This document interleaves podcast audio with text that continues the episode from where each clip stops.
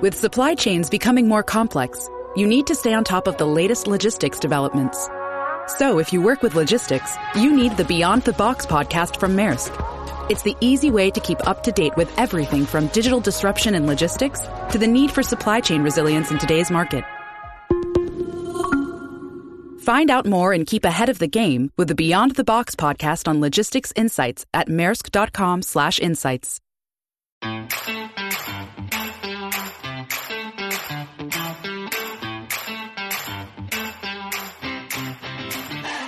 Hello, everyone, and welcome to this episode of our Seven Investing podcast. I'm Seven Investing founder and CEO Simon Erickson, joined by my team of Seven Investing lead advisors.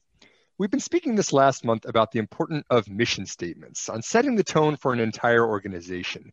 And we'll be discussing as a group what we think about how mission statements play a role in our investing research hearing from all of our seven investing lead advisors on this podcast. Steve Symington, let me start with you on this question. You know, we always are looking at, at finding the market's best opportunities in the stock market. How do uh, how do mission statements play a role in your investing research process?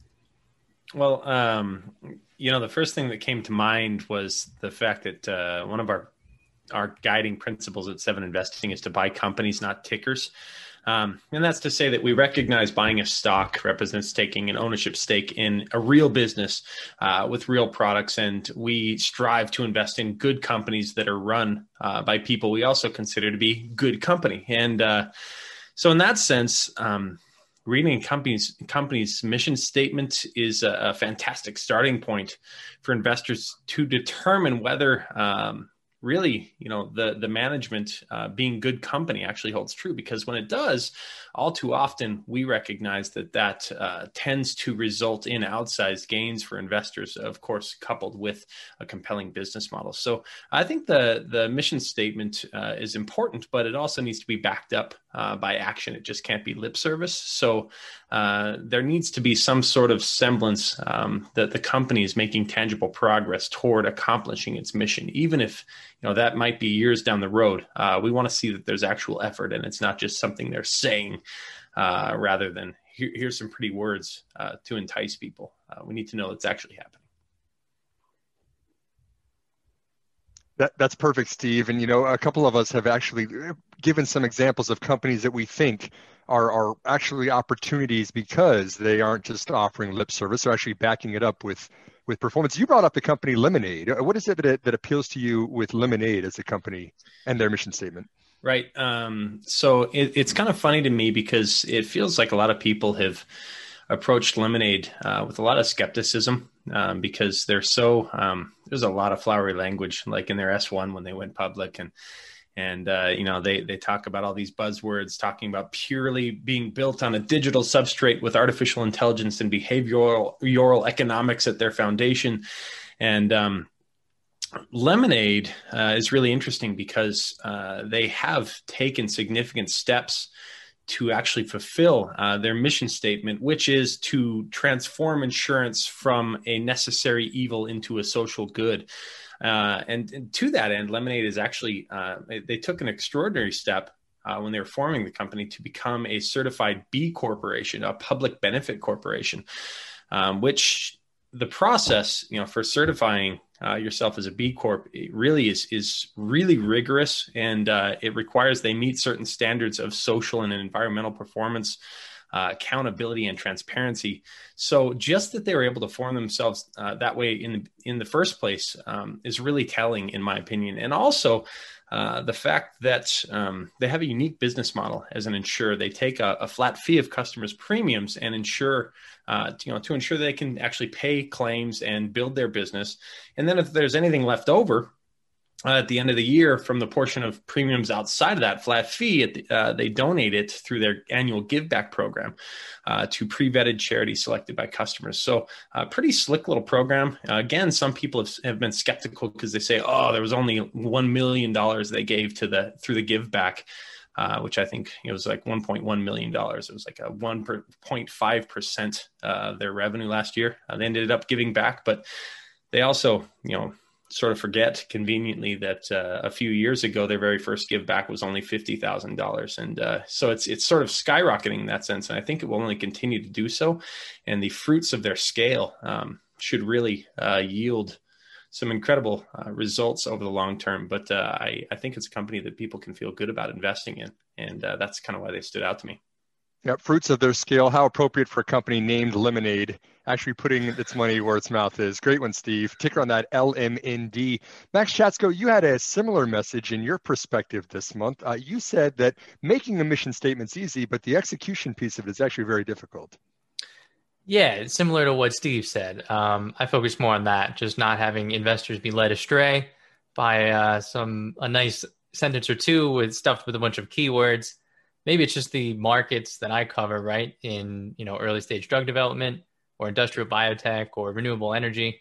But I've found over the years a lot of companies when you don't have much business, you don't have revenue and earnings, they tend to lean a little bit more heavily on their mission statement. I've also observed some companies tend to change their mission statements maybe every year or more frequently. And to me, if a company doesn't know what its mission ought to be, then why should I pay attention to it, right? Um, so yeah, it's, it's definitely important for investors to remember that you know a mission statement is nice to have, and it can definitely help you identify businesses that are trying to make an impact. But you also have to remember that you know execution and accountability are really what matters. So is a company executing? Is it making progress, both as a business and also against and within its mission statement? Uh, I mean, that's way more important to me than uh, again just stuffing a bunch of keywords into a sentence and uh, it sounds real great, and a lot of companies never live up to it. So. Fair point. Now, I remember vividly Long Island Iced Tea putting blockchain into the name of its company, and then the valuation takes off.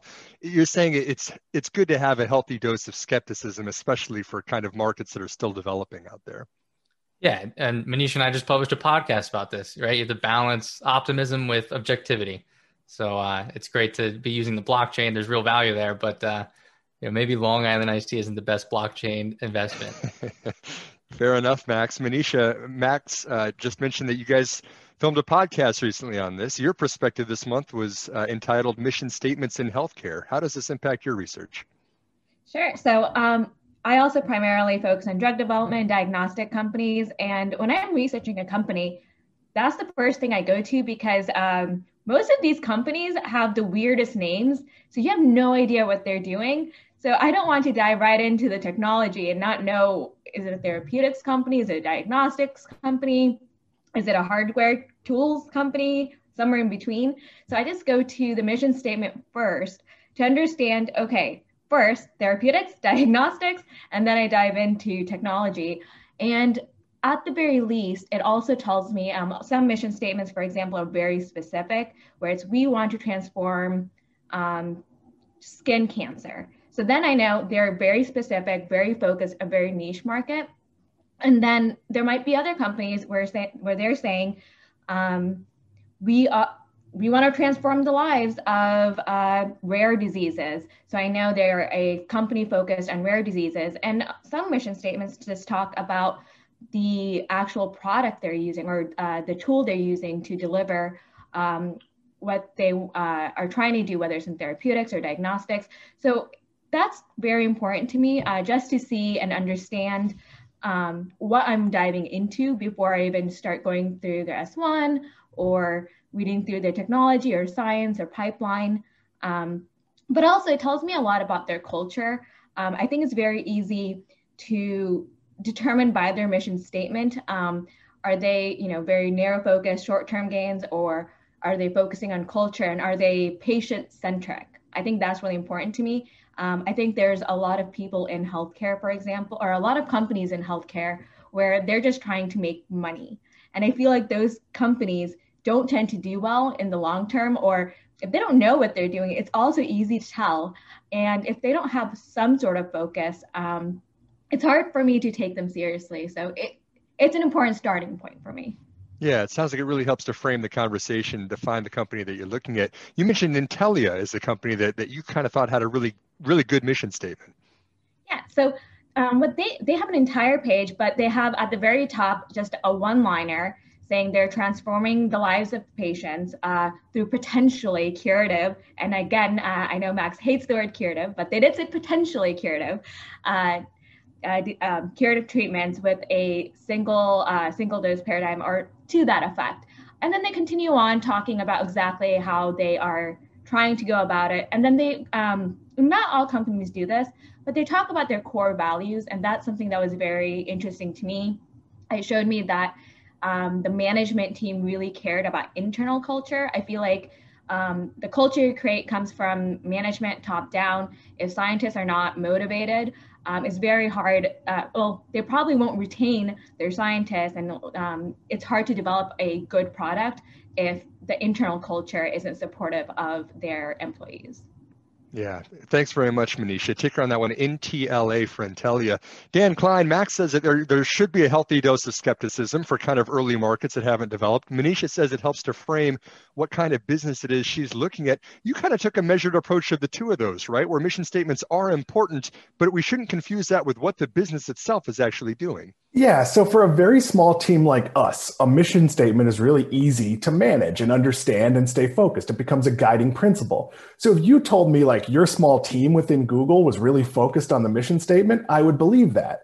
But when you look at a big company, yeah, the CEO is probably focused on the mission statement, but Joe, the vice president, is focused on getting his next promotion, and somebody else is focused on doing good. So it, it means something to me but I do think it's marketing once you get to a certain size that, you know, it's always day one at Amazon is an excuse to treat workers badly. Like and to maintain a, you know, an endless startup environment where no where everyone works too hard and never rests. And I understand what it means that the the underlying ideas we're never going to rest on our laurels because company, you know, Amazon could become IBM or worse could become GE. Like I get that thinking, but the way it's practiced is only partly that. Part of it is to justify that you're sort of going to always work in this startup environment, which is crushing.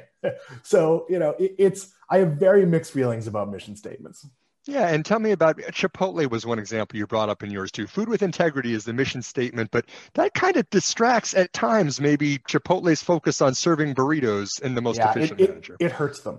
So when they had their E. coli scare, if they hadn't been telling you how great they were, that would have been a non-story. There, there have been fingers found in food at fast food restaurants, and it wasn't a big issue because they didn't spend a lot of time. So I'm not saying you don't have behind the scenes a food with integrity message, but if your message is wow our burritos are tasty and the secondary part is hey we locally source and we do th- and we do things right that shouldn't be your core message when i watch a a Chipotle commercial and they're like telling me about the farm the pig came from, I'm thinking like maybe my burrito should be warm. Like, you know, that'd be nice. Like, I, I, I see their failings. So I, I get the mission, but food with integrity isn't their mission. Brian Niccol, who came from Taco Bell, his goal is to sell more tacos. Like it, it isn't to, to, to save the world. And I understand the founders truly believe that and they're going to honor that commitment. But that's not the business focus of Chipotle. The big business focus is to add more units, sell more, sell more stuff, and make more money. And I wish they were a little bit more honest about it. Yeah, it makes a lot of sense, Dan. And thank you for the heads up. I'm going to be checking my hamburgers next time I go out for the fast food. A little more skeptical on that one. Yeah, look, uh, from look, now for, look for fingers. Duly noted. And then maybe my final perspective on this is that I think that uh, for me, a mission statement really sets the tone for the organization. I, I think that it kind of defines how management makes decisions, uh, whether that be for capital allocation, for expansion, or how it handles difficult situations. And one that I was recently impressed with was, was, was with Cloudflare. A ticker on that NET. This is a company that kind of powers a lot of the internet, gets sites up and running, communities, things like this. Um, protects them from you know cybersecurity attacks and various other things. It's kind of the inner workings of the internet. But you know, we saw a couple of years ago uh, some problems with with a community called 8chan, which was promoting hate crimes. And Cloudflare made, excuse me, Cloudflare made the decision to shut down that customer. They said, we're going to pull the plug on them. We don't appreciate what they're doing, and we do not think this is making for a better internet. Now, that costs them money. There was a financial impact from walking away from a customer, and there was perhaps some brand damage from people that didn't like that decision that they made but they still stuck to their guns. They were guided by that mission statement, and there was a business outcome that came from that. So I think that combining all of those together, we've seen some different perspectives on, on how mission statements impact healthcare, how they impact uh, you know fast-growing newer industries, how they sometimes might cloud the business operations of a business, and then also how they're kind of helping companies steer what they want to be when they grow up, whether that be uh, you know eliminate changing the structure of its very business itself, or how they're actually making their decisions. So that's mission statements and the first part of this segment. I'm going to now change gears and do something I love to do, which is put my team entirely on the spot with a game called Bullish or Bearish. This is something where I've taken a lot of the content that they've written about in the past month, and you can follow that too because all of this is publicly available content. And I'm going to ask them how they feel about the certain topic in question. If they are a fan of that, they think that this is something that will positively impact whatever the question is. That's bullish. If they're not a fan, they think that it goes the other direction. That's bearish. Uh, team, are you ready for me to put you on the spot with this game, knowing that you have not seen any of these questions in advance? Sure. yes, we are. The enthusiasm is very clear. Max Chatsko, I'm going to start with you on this one. At seven Max Chatsko, by the way, with two X's on Twitter, if you would like to follow Max's conversations out there. Max, you recently pointed out that the US power sector has 40% lower emissions in 2020 than it did in t- 2005. So it's making really good strides on a couple of different things. It is retiring coal plants, it is investing in natural gas plants, and it is investing also in renewable energy. I, I, think it's safe to say that renewable energy is, is a safe, bold bet. We're seeing the numbers on that one. And I think that it's safe also to say that coal is a bear bet because they are retiring those. My bullish or bearish question for you is how do you see natural gas, the middle of those three, evolving for power production over the next 10 years? Is this something that takes off you're super bullish on or a more measured approach on the growth rate for that one? Ugh. Well, thanks for reading my Twitter. At least somebody does. Um, I would say natural gas is probably maxed out in terms of its share of the power mix in the United States. I would also say it's going to play a very large role for the foreseeable future, for the 10 years, next 10 years for sure. I would say much longer than that for decades. What a lot of people miss is that, you know, renewable energy potential is dictated by geography so when California has a lot of solar or Texas has a lot of wind, that's great. And that's because they have geographies that allow for that. But you can't copy that and put it in where I live in Pennsylvania. We don't have very much uh, renewable energy potential here in the Pittsburgh region, but we do have a lot of natural gas. Uh, you know, if, if Pennsylvania was its own country, I think it would rank like in the top five for total natural gas. So, um, you know, on a national level, I think it's maxed out, but there's still going to be regions and pockets where natural gas is very important. That's probably true for Texas as well. So I think we're, we'd rather, you know, we're going to see coal get phased out and retired probably much faster than anyone expects.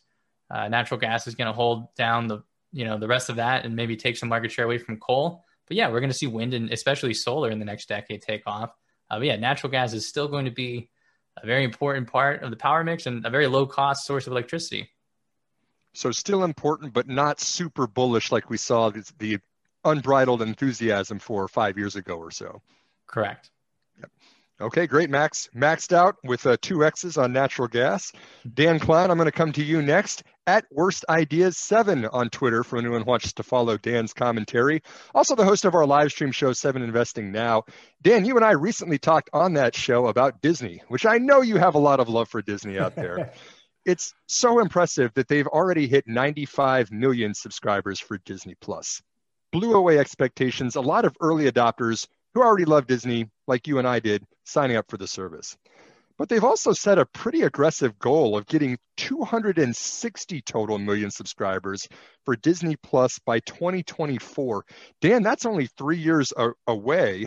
And I think a lot of the low hanging fruit maybe has already been picked bullish or bearish on Disney hitting that projection by 2024? No, I'm bullish on it. They have so much of the world left to go. So if you were saying just the US, are they going to add another 100 million subscribers? No, probably not. But they're only in a small handful of countries. And Disney has exposure in India where they could grow massively. Like basically, it's not out of the question that China could be a market for Disney. They've done some business there with certain films. Uh, so that's about the Netflix number. I don't see why Disney couldn't get there. And the price point is so low. Um, and you're going to see a lot of content that would have been theatrical releases end up on Disney Plus. You're seeing it with uh, it's Raya and the Last Dragon right now, where it's at that premium tier where you could pay a little extra, or you could just wait a month and get it for free, or maybe it's a couple of months. I think you're going to see some strategic use of some pretty big movies, uh, maybe in just specific markets to move that needle. But with the opening price, wherever it comes in in your market, six ninety nine, seven ninety nine, eight ninety nine, those are really no numbers. And if you have kids, you're going to get Disney. And think how many kids were likely produced during this pandemic all of those homes are going to get Disney in three or four years. Yes, fair point, Dan. And, and following up on that, is Disney leveraging its existing movie line and its existing uh, brands and IP internationally, or is it developing new shows to appeal to those markets? Or, or so, yes to both?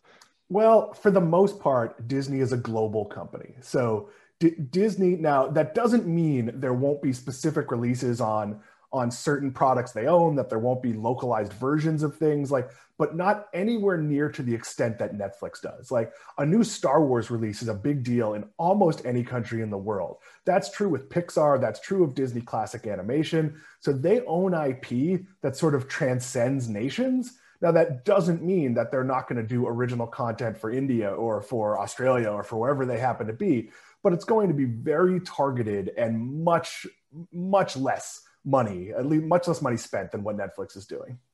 Duly noted. Okay, bullish on Disney hitting 260 million subscribers by 2024. Thanks very much, Dan. Manisha Samy, I'm going to come to you next. We have talked a lot about genetic testing in the last couple of months. I know you're a big fan of this, but not all genetic tests are the same. Clinical genetic testing, which is clinically actionable by hospitals, is very different than some of the more direct to consumer genetic tests that you can buy and purchase and take directly at your home. In fact, 23andMe recently launched back in October 23andMe Plus, creative name for that, of course, that for $29 a year, you can get access to 10 different reports that are based upon your genome. What drugs you'll respond to in certain ways, if you might be more susceptible to heart attacks or migraines or various other things. But again, we know that this is genotyping, this is not clinical grade genetic testing. So, are you bullish or bearish on 23andMe Plus as a program over the next couple of years? That is a very easy uh, question for me. Um, I am extremely bearish, and the reason is if they're continuing to not innovate on their platform, they're still using microarrays, there is no way that you can actually have a clinical grade test. Um, you won't be able to use the report, and they're also not investing in their reporting system. Genetic tests are hard to read. So unless they in-house genetic counselors, uh, which we do not have enough of, um, it, a patient can't just take the report, go to their physician and tell them, hey, do you actually run tests on me? And actually that would cause more healthcare expenditure over time because people won't know what to do with the report.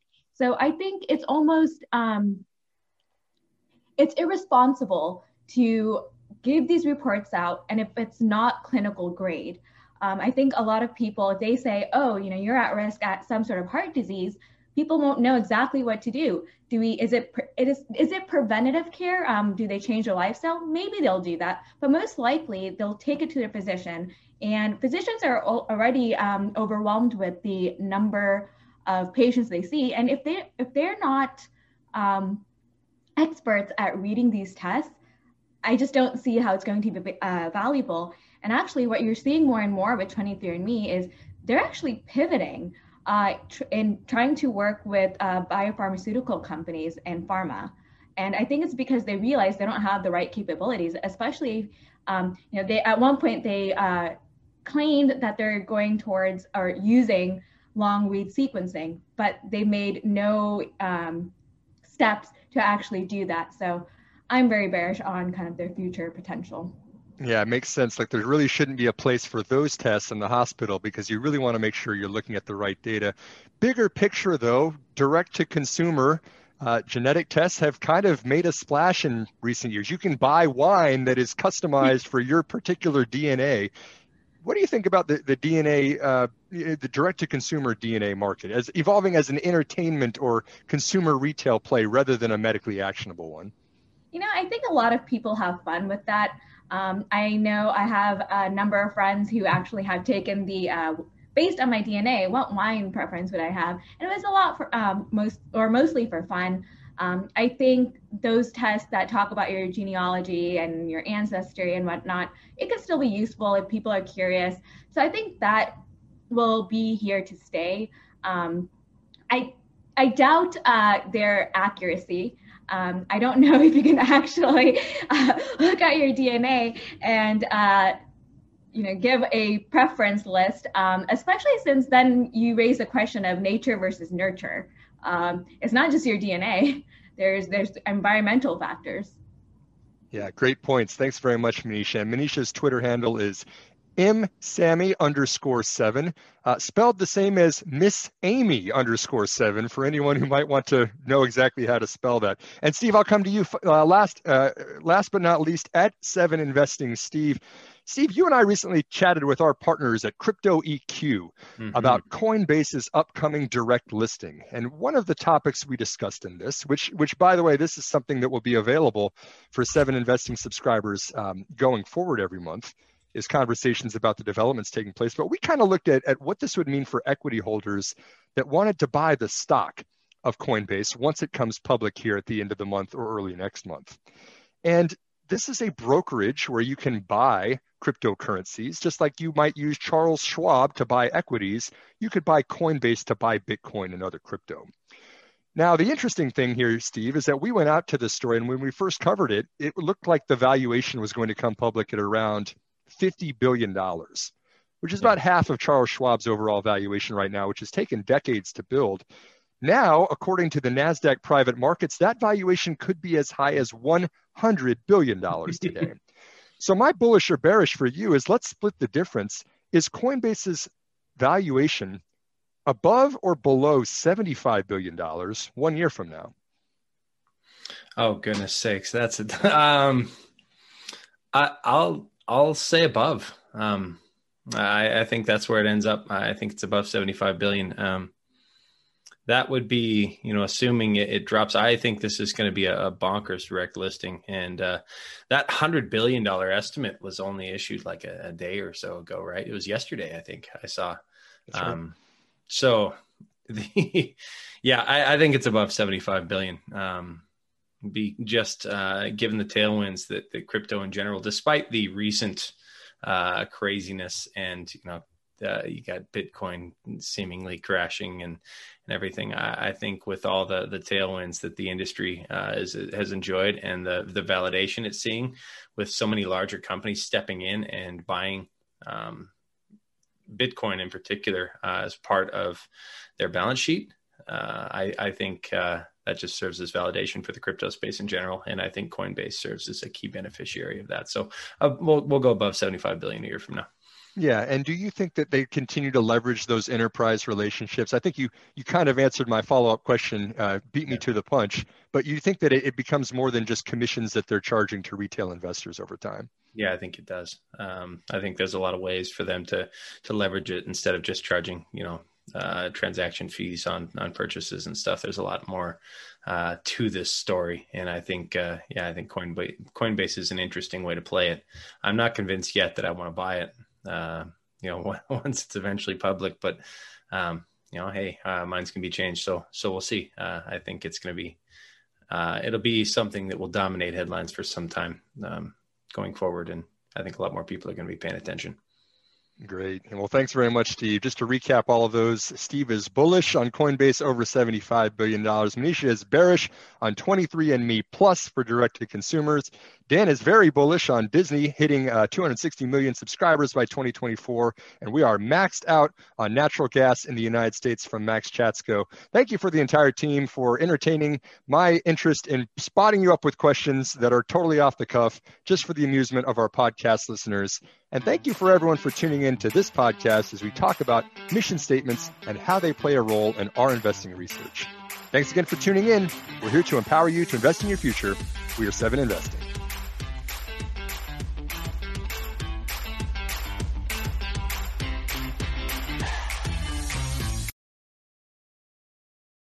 A reminder that people on this program may hold positions in the companies that are mentioned. Buying and selling stock carries financial risk, which could include the loss of capital. The views in this program should not be taken as personalized advice. Before acting on any of the information provided, listeners are encouraged to consult a financial or tax professional.